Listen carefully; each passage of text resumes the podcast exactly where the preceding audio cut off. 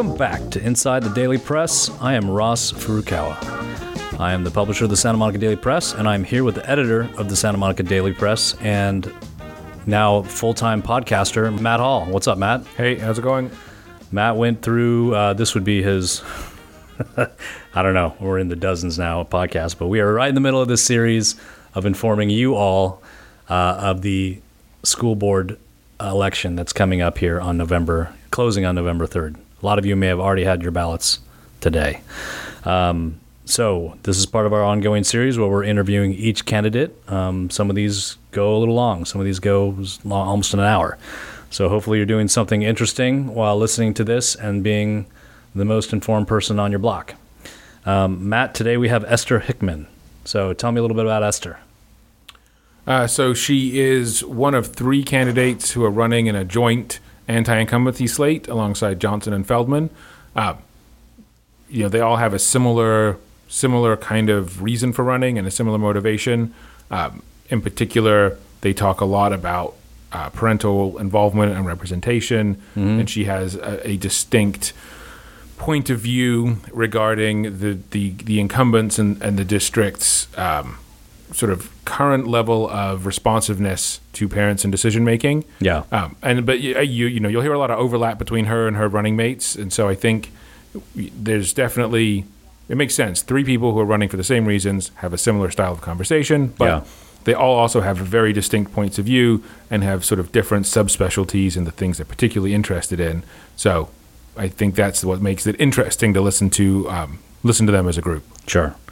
And you know, as most of these folks, uh, Esther has a day job because you can't live in Santa Monica and just be on the school board, right? So she is a real estate professional. It looks like she's a broker associate um, at one of our local real estate offices. And it should be noted, she had a lot going on in this interview. I think she had some construction going on in the house and, and some funny noises. So uh, don't let that distract you. Let's get into it. Matt Hall and Esther Hickman for Santa Monica Malibu School Board.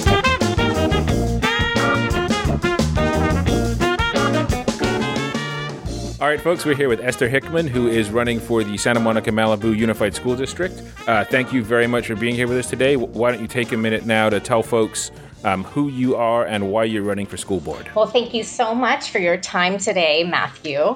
I'm a full time self employed working parent. I went to uh, Santa Monica Malibu Unified School District K through 12. I went to Juan Cabrillo, Malibu Park, Santa Monica High School, and graduated from UCLA with a bachelor's in music performance. I'm first generation. My mother is from Ecuador, and my father's a bricklayer, so I was served as marginalized in this district. And I have a three year old and uh, she will be going to our schools and i want to ensure that she has every opportunity that i did within this district and I want to make sure that every child within this district has those opportunities. Um, so, why don't we start with? Um, so, there's lots of things to talk about in schools, right? One of the things we're talking about with candidates is, you know, there was a whole bucket of things people cared about pre COVID, right? There's lots of discussions people had. We were concerned about PCBs and termite inspections and bond financing and unification and all kinds of other things. And then COVID happened, and now most people are just asking when when are their kids going to get out of the house. Um, and so, why don't you? Why don't we start with the COVID discussion for a minute? Like, how do you think the district has responded to, you know, the COVID crisis, and what do you think education will look like six months from now and a year from now? Well, I think it's a very, very, very difficult situation. And no doubt the district and the administration and the board have been doing the very best that they can. I've heard um, in speaking to a lot of parents that they are pleased with what the teachers are doing and there have been improvements. Um, I think that pre COVID, accountability and transparency and community engagement lacked and I think those three problems are continuing to poison uh, the COVID situation and they're bleeding into the COVID situation. For example, bond money not being used to repair the classrooms. Well, what if we can't return to the classrooms sooner than later because the bond money was used to build new buildings that we didn't need and the kids can't go back because there's no running hot water in the middle schools and some of the elementary schools, and the bathrooms aren't safe and clean, and there aren't proper ventilation systems in some of the schools, um, that would be a problem. So I don't know that enough discussions or transparency has been had about what six months will look like. Um, no doubt there will not be a vaccine that will be spread. Um, so I think that would obviously limit um, safety and return. I do have a belief that nobody should return unless they actually want to return, and that includes students and teachers. So there should be an option for that. Uh, I personally had my child enrolled in the district preschool, um, but she is, um, but they closed. So we have moved her to in classroom at um, the Y. I will return her back um, once in classroom reopens.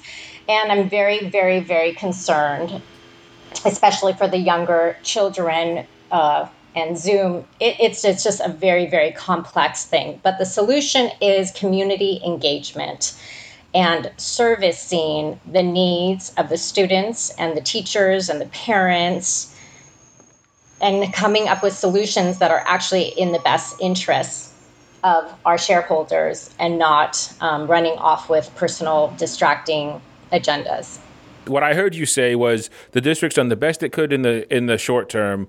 Uh, you don't know what it will look like six months from now, and you didn't address a year from now. But that follows if you don't know six months, then you know a year. Yeah, you're still, and, I guess, saying you're not and sure. And I, I want to say that they've done the best, meaning I'm sure in their minds, I'm sure within their um, intentions but it's not good enough because they have they lack in the culture of accountability and transparency and community engagement. So when you lack in a culture that is responsive and transparent and working in the best interests of your shareholders is your best enough?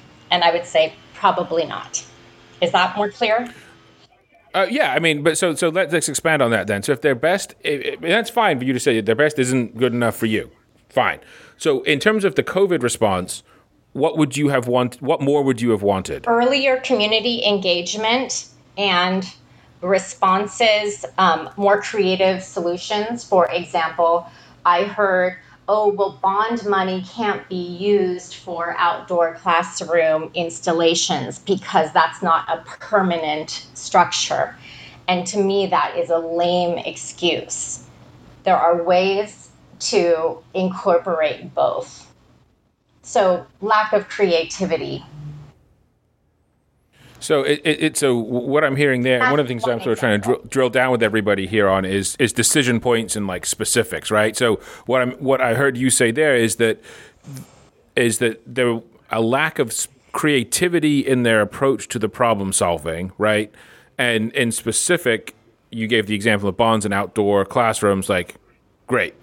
Um, were there other creative ideas that you had or you think the board should have pursued? Um, the specifically in response to COVID education? Um, yes, as in expediting um, the repair of classrooms. And um, again, I don't think there's been enough community engagement and talking between the groups. I know that um, there's constant surveys. Uh, so I think it's still young, and I know that um, I think it's too young to make any judgments or conclusions. Gotcha. And, and, you know, and that's part of the thing with the COVID crisis, right? Is that no one really know, like, who knows, right? who knows what's going to happen? We don't know what's going to happen a year from now, six months from now. That's I think that's why parents are unsettled, right? Because right? there isn't nobody knows. Like you don't know when your kid's going to really get back to school. Yes, and you said something interesting where you said, "Is there something that you have suggested?" Honestly, it, there's no me. There's no me in any of this So let's say I came up with a suggestion that nobody liked. It doesn't matter because we're here to service our shareholders. So if I can come up with some great ideas that actually make sense, great. But that's, I think, the fundamental issue is that um, is that the talks need to continue, and solutions that are logical and make sense need to be investigated further. Sure, but and one of the things, so a lot of this is a common thing that almost every challenger says at some point, which is the, the, the will of the people argument, and I get that. But the people don't vote on the dais; you do, right? And or whoever's sitting in the seat does. And there's at some point, I think people, at some point, people expect the folks sitting in the seat to have uh, specific policy proposals or ideas. Now, the community may not agree with them, right? And that's fine, and there's a discussion. But at the end of the day, you or someone else actually casts a vote. It's not a you know this is it's a representative democratic system. It's not a popular democratic system where at some point you vote, the entire city doesn't vote, and I think that's kind of where I'm getting from with some of these questions is like when people are looking at who they're going to vote for on the school board, they are going to want to know how those people are going to vote on the specific things that matter to them. And those specific things are going to be different, yes. right? Some people care a great deal about splitting Malibu from Santa Monica. Some folks care a great deal about special education uh, options, right? Some folks care a great deal about music programs. No one is everything to everybody, but that's where I'm going with a lot of these questions is helping listeners understand how the district how specific decisions that matter to them might be different if you were in the seat versus one of someone else, an incumbent. Okay. So um, okay, thank you.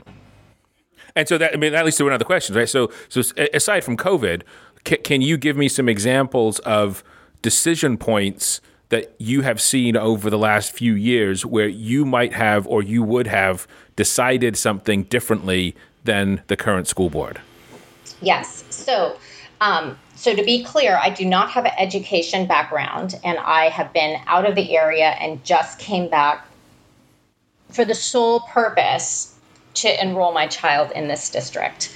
Um, so, I am learning. So, that to be fair, but I do think that um, the elimination of what I've heard and what I've understood, the elimination of the Head Start program, um, the 1.6 million dollars that of federal funding eliminated with the hope and plan for universal preschool and universal means nobody pays for it um, and that sort of Im- implementation didn't really make any sense if there was no money for it in the budget and i understand there was a budget error um, but nobody ran after those funds and nobody um, came back and said, oops, um, oh, we didn't mean universal preschool. So that is a decision of poor planning. And um, I've seen other decisions with poor planning. Um, so uh, having a, a, good plan in place would be something that I would um, do differently. The other thing is the use of bond money and I see this. Uh, you know, I'm a very my. I haven't been a. I've been an adult longer than I've been an actual parent. Uh, I feel like there has been blatant abuse of taxpayer dollars. I understand that there's been like $1 billion in the last 14 years of bond money that has been promised uh, to repair and uh, modernize our schools. And what I've seen is that there are plans to just like rebuild Samo High and the $12 million that was spent on the um, PBL school, which, you know, that's wonderful. These, you know, how lovely. Um, but why haven't these older schools gotten updated HVAC systems and toilets that the children can actually um, feel comfortable using and hot water. So, why are there like third world country conditions in some schools, and then we're building new buildings in a school district that we know is declining in population? So, that doesn't make any sense at all. And um, the classroom sizes, I understand that there have been taxpayer uh, measures that have passed with the intention of reducing class sizes. And it doesn't make any sense that that hasn't been implemented when that's what these measures were intended for. So I feel um, like these are all just abusive of taxpayer dollars and it's not serving the interests of the students and the teachers and the parents and the staff because it shows the lack of integrity and it shows that there is not a culture of accountability and transparency and community engagement. And we are supposed you know the school board and the top administration they are public servants. And it seems to me like that culture is lost but i could be old fashioned and so so so uh, a couple things there. When, when you mentioned the pbl school for folks who don't no, um, that is it's referred to. I think it's called the Obama Center. I think is its name, and it's it, basically it's um, a, a different style of education, and it's a campus that was put within an existing campus over at what was slash is Olympic High School. Um, and it's for, for people who may know the district, the SMASH model. It was expanding the SMASH model up through high school level education. It's a new project last year, it was its first year. Uh, they expected 100 kids enrolled, and they had 48, I think, at the end of the year.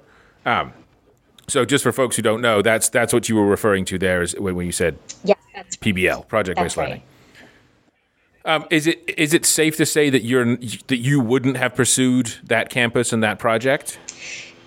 I don't. You know, when people are on the board, um, you know, we like you said, they they are elected, um, and I think it would be very, very arrogant of me to say I wasn't there. So it would be very arrogant for me to say that um, I wouldn't have made that decision. However, um, it seems to me now that that program is at risk because of irresponsible decisions.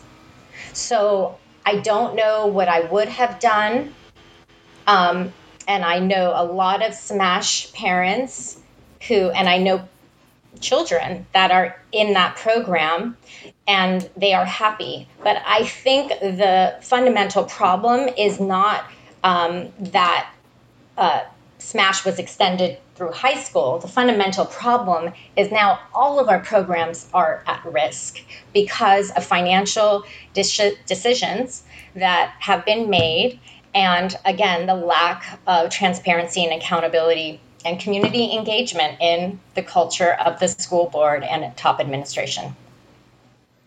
So, when you say all of our programs are at risk, it, why are all of our programs at risk? Because there's not enough money coming in? Um, there is not a revenue problem in this district. Uh, we have an ample operating fund, and we have um, obviously a, a just glut of bond money to spend. Um, when I say it's at risk, when teachers are on the chopping block and um, there are teacher layoffs, that means larger classrooms. And that means that student and teacher relationships and connections are at risk. And that means our superior educational outcomes are at risk. And us as a body of Santa Monica and Malibu, um, you know, again, I think I have very old fashioned community value beliefs. Um, so when I say everything's at risk, I believe that um, that you know every aspect and child within our district and the marginalized to the top, the most gifted and talented, and everybody in between should be thriving. And everybody should be proud to be a part of this district. And if you're not sending your kids, um, when I say everybody's at risk, also is there has been a huge exodus of students that have been leaving the districts. Their parents have been pulling them out and to private and charter and homeschooling And every single one of the parents that I've spoken to, not one of them has received one email or phone call from the administration saying, Oh, you're leaving? All they get is, okay, please sign this piece of paper. No follow up, like, why, did, why are you leaving? No questions asked, gone. And so to me, everything is at risk when there is not even an administration that cares um, that people are not satisfied and not getting what they need out of one of the richest districts in Los Angeles. So there's a couple of things there that I think are interconnected. So let, us start with this, this, defining terms. So you mentioned a declining district. Do you know how much the district is declining by? I don't know the statistics. I um, recently learned that um, kindergarten enrollment is down 20% this year. Obviously, a lot of this has to do with COVID. Um, I don't have statistics, and and I know somebody's looking into getting those statistics of how many kids have actually left the district who are still living in the district. Um, it would be interesting if anybody could ever find those numbers. I know that people are blaming um, the people are living, leaving um, the district because it's unaffordable to live here. Yet, I would say I, I guess, I mean, over half of the parents that I know who live in Santa Monica and Malibu, and again, I don't have a massive network here, but the people I know, I would say over half of them take them to private or charter. And so, you know, so I, yes, the 20% decline, uh, you can whether or not we give the district a pass for that like that's a covid number right like Probably. so post covid there's a right but there has been a decline in enrollment year on year I think that number is roughly five ish, five, 6% in declining enrollment year on year. And there's a couple of things I want to get to on that. Uh, the first item is earlier in this conversation, you referenced the idea, the, um, that we have declining enrollment, you know, so why do we need to build new buildings? But you also referenced not losing teachers and class size. And how do you balance the idea that we should be retaining teachers if the number of students is declining?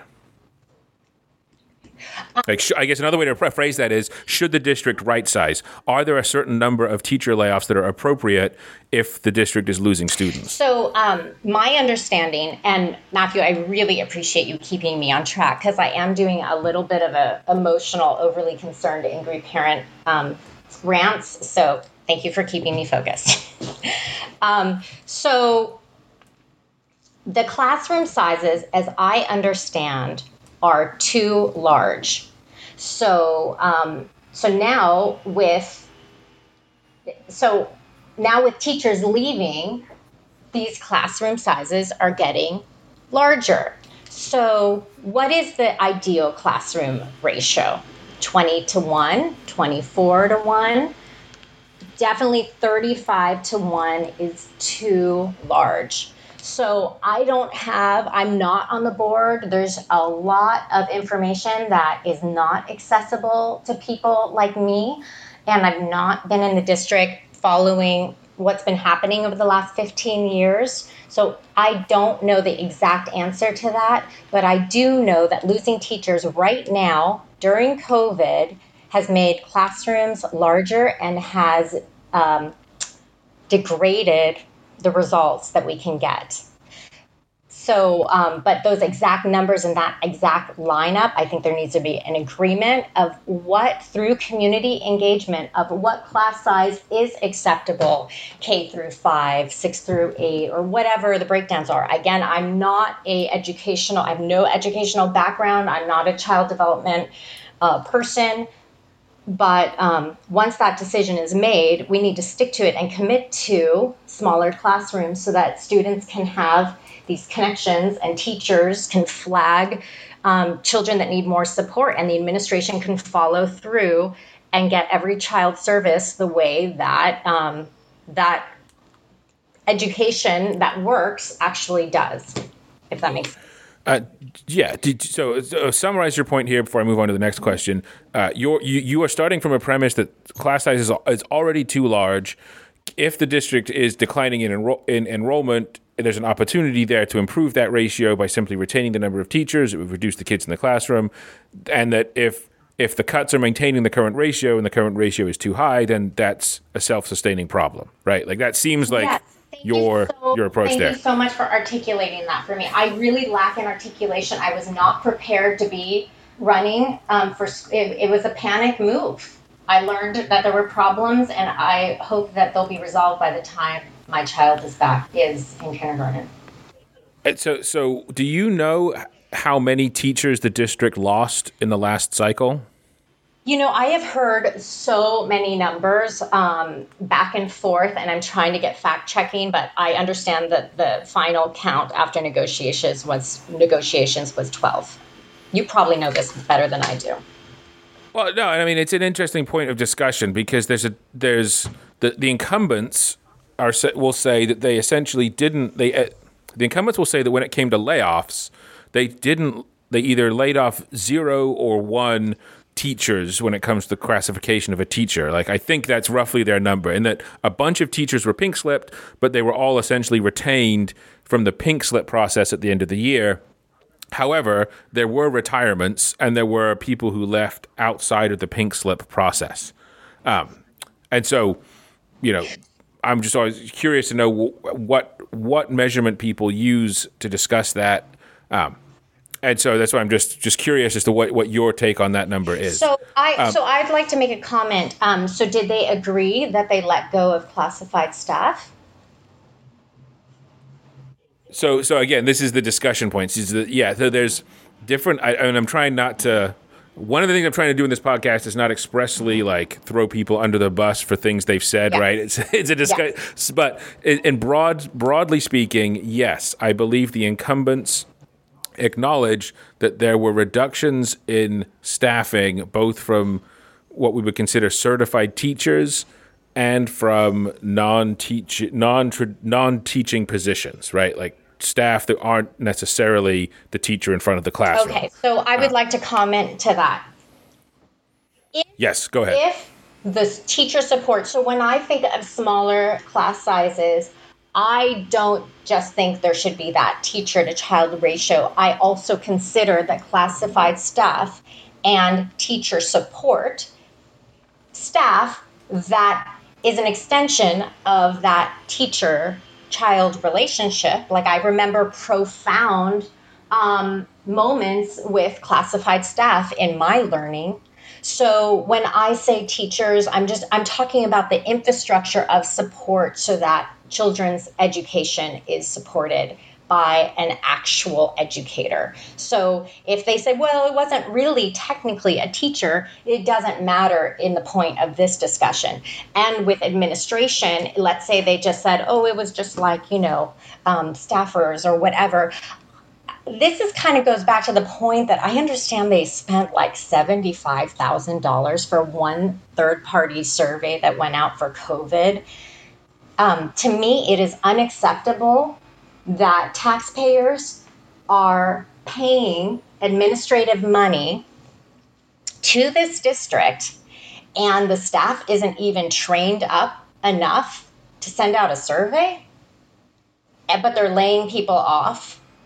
So that's a little confusing to me, and I'd really, I really would love to understand all the backstories to all of these things. And again, if they had transparency and community engagement, there would not be so much confusion around these issues. Gotcha. And, and, I'm, you know, these are interesting topics, but I do want to get back to one thing you said earlier that I wanted to explore a little bit, which was the idea that uh, folks in the district are taking their kids out of a wealthy, well endowed district and sending them to to other kinds of education somewhere else, an interdistrict transfer, private school, homeschool, whatever. What do you and, and you you express that that's something that shouldn't happen, right? In a district this wealthy, it, we should have enough resources to accommodate and appeal to everybody. So, what is it that you think those parents are uh, missing locally when they take their kids and send them to a private school or homeschool? Well, they do inherently get smaller class sizes. Again i don't i'm not an authority i don't have a background but my understanding is that class size is actually something that can improve educational outcomes. So it's wonderful that they're getting smaller class sizes when they're pulled out to private schools or charter or homeschooling um, and then the other thing is that we always hear about public schools catering to the marginalized or to the most gifted or we're hearing that they're just playing to one um, type of learner. Like, for example, I was a very kinesthetic learner. I've heard that um, that children who are kinesthetic learners no longer have a place um, in our district. There there isn't curriculums to uh, support such learners. I find that very difficult to understand. So, um, so if a child doesn't fit the mold, the one size fits all in this district, then um, the parents do have the wealth and the resources to pull them out. And if they don't have the wealth or resources to send them to private, there are charters and um, magnet schools, and there are LA City services with elementary schools that will take them in. Did I answer the question? Yeah, yeah. I mean, I, I, it sounds like your uh, the first point there was class size, and the second point was maybe specialized learning if they you know, if they felt their child needed that. Yes. It, it, so it, it, so it doesn't it didn't you didn't reference it doesn't sound like you were referencing sort of necessarily enrichment activities like the ability to take Mandarin as a class or a, or a swim team or a particular kind of educational uh, opportunity. It sounded like that what you were describing were, were a little bit more basic and systemic reasons why people might choose to leave the district. Yes, that's true. However, I understand with the way that they are scheduling that it will be harder and harder uh, for your regular child to take these extracurricular, we used to call them extracurricular, I don't know what they're called now. Um, but I understand that it is going to be more and more difficult if you don't have a parent who can do early drop offs. And so I don't understand the nuances to that, but I do understand that that is um, at risk right now. Gotcha. Um, so uh, just going back to your background for a minute, did you grow up in Malibu? I did. I grew up on the north side of Malibu, up a canyon. Gotcha. And uh, you you currently live in Santa Monica? I do. I live in the Pico neighborhood. Gotcha. I just was curious because you know it's an interesting mix of things to go through the the Malibu side of the education system, and then you know end up residing on the Santa Monica side. Yes. So what was your educational experience like in Malibu? Like, how did growing up, how did you view the district as much as a kid does, right? I don't know if kids even care that they're in a district, right? It's not there, not necessarily their front of mind. But looking back on it, what was that educational experience like for you in Malibu? And where do you fall, fall on the discussion and debate around Malibu wanting to be its own district? Well, I I don't mean to be nostalgic, and I know that the world has changed. So I attended Malibu um, 78 to 87 and Santa Monica High School 87 to 91. So I realized the world was different. Um, so I had an incredible experience. I can't remember one grade where I didn't have a relationship with a teacher. And um, and I know that um, so as a Malibu child, you could choose to go to um, to Las Virgenes. So so I was I lived close enough to the Las Virgenes schools, which would have been Agoura High School, or to go to Santa Monica High School, and um, and so my mother's from Ecuador, and she said it would be very good for me to go to Santa Monica High School, even though it, I'd have to get up at six thirty and get bussed in every morning. Um, because um, she wanted me to be in in more diversity because um, at that time Agoura was very homogenized. So again, Santa Monica High School, I, I just cannot remember. I remember all of my teachers, and I remember having um, intervention. I, I was a very unsupervised child, and I remember just constantly, constantly people putting me back on track. I mean, it was very much, um, I would say I had a superior education. I mean, so much opportunity. I didn't probably have the discipline or the maturity or intelligence or family support to have taken advantage all of these opportunities. But I would say I had a superior education. I would say that most of my classmates would agree of that era. And um, so it was nice. So I hope that my child can have such an experience. Gotcha. And so, so then the second part of that question is wh- where do you fall on the debate around Malibu wanting to separate? Yeah, honestly, again, full full circle, just who I am. I'm not a controlling person, and nobody should do what they don't want to do. Um, so if Malibu wants unification, I would fully, fully support it. It makes me sad that such a marriage wouldn't work out. And while the districts are not separated, I will recognize Malibu as needing whatever support they need from our district, and they will never be the abandoned, you know, stepchild. So um, that that's my feeling is support Malibu in the district or out of the district. Malibu needs to be supported. They've always. Um, uh, yeah, I don't want to go back into the history of the way things were, um, but Malibu has talent, and um, we need to support that talent of resources in or out of the district. And so, you know, th- this point ha- has been debated and discussed a lot. The typical opposition to Malibu separating is a financial argument. Well, there's two arguments. There's finances that says Santa Monica students would suffer undue harm because there'd be a reduction not in their actual per se income, but in the delta between what they would have received had the district remained the same and what they will receive singly, right? So there's an economic argument for not separating, and there's a second line of argumentation that that basically says if Malibu left, it would be a district all of white people, and that that's not good. That there's a diversity argument that necessitates the districts remaining joined, so that you don't end up with a, a by default segregated education system. Um, are either of those convincing arguments to you or not? Okay, so they are both not convincing arguments to me. The financial argument is a practical matter and it can be worked out. So Financially, if Malibu wants to pursue unification, I think we should support them financially. If they want to stay in the district or as long as they are in the district, they should be supported financially. And we need to figure out a way to do so. So um, that is, um, I see the financial piece as practical. And then um, the demographic piece I, I don't know how this is going to be perceived, but um, when I was growing up in Malibu, it was not as diverse as Santa Monica High School, but there was diversity.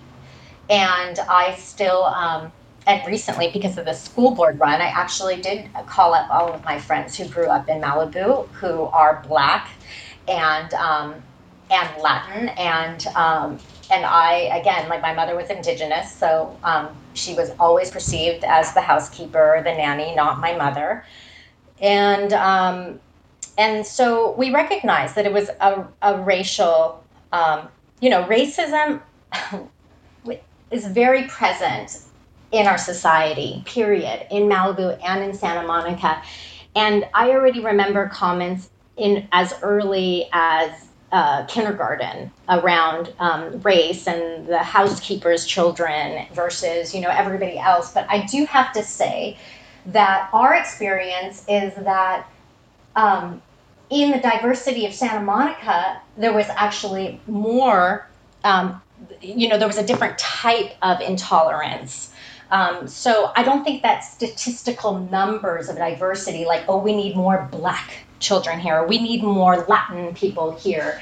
Um, those aren't uh, those those don't address um, the systemic racism in our country. And I and I'm very happy to learn about the new curriculums that are going to be educating people more. But I think we need to um, to reintroduce basic community building to our children, which means um, finding common ground and um, sharing in activities uh, that where that common ground is found, like music. Music is a wonderful place where everybody can sing in one voice. Gotcha. Uh, so, you know, uh, I know we're, we're over time a little bit, but I, I want to make sure that everyone gets an opportunity here. Um, is there a particular topic or subject that you wanted to talk about that you haven't had the opportunity to do so yet? No, I just think, in short, that if I were elected, I would prioritize as, um, and, and it's an ongoing priority, is a culture of accountability and transparency and community engagement.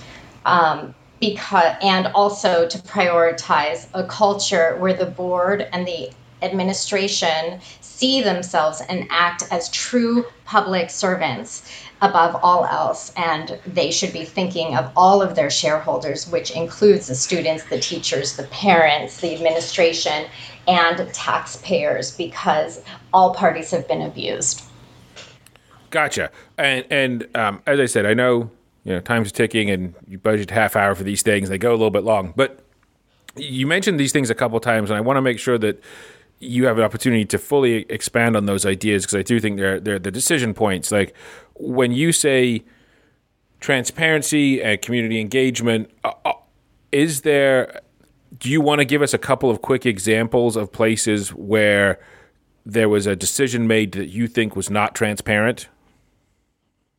Um, I don't under I I understand that there are a lot of meetings behind closed doors. So um, just the alone with the student, I mean with the teacher layoffs, that you said there's a lot of um, information going around and it's not all consistent. That shouldn't be happening.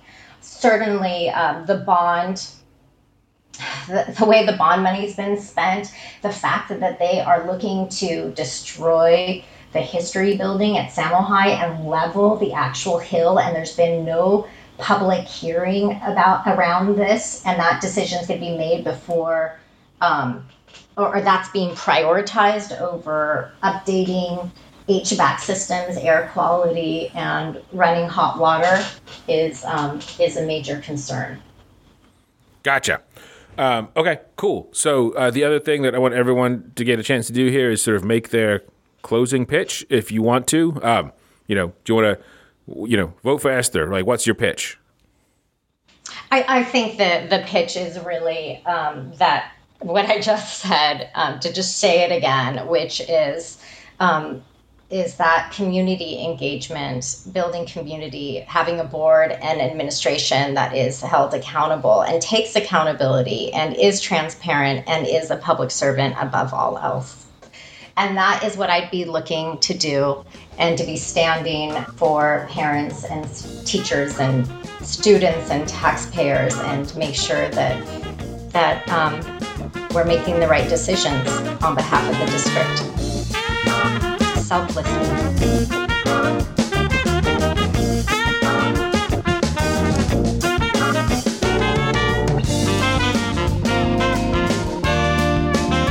Thanks for listening to the Santa Monica Politics Podcast, powered by the Santa Monica Daily Press. Be sure to subscribe to this podcast wherever you listen to podcasts. Music for the Santa Monica Politics Podcast provided by the Brig Band. The Brig Band is an LA jam band that's been playing on the West Side since 2002. Their regular members and guests have played professionally with everyone from Miles Davis, Herbie Hancock, and Stevie Wonder to The Doors, Fishbone, and Steely Dan. If you want to find out where they're playing next, go to thebrigband.com.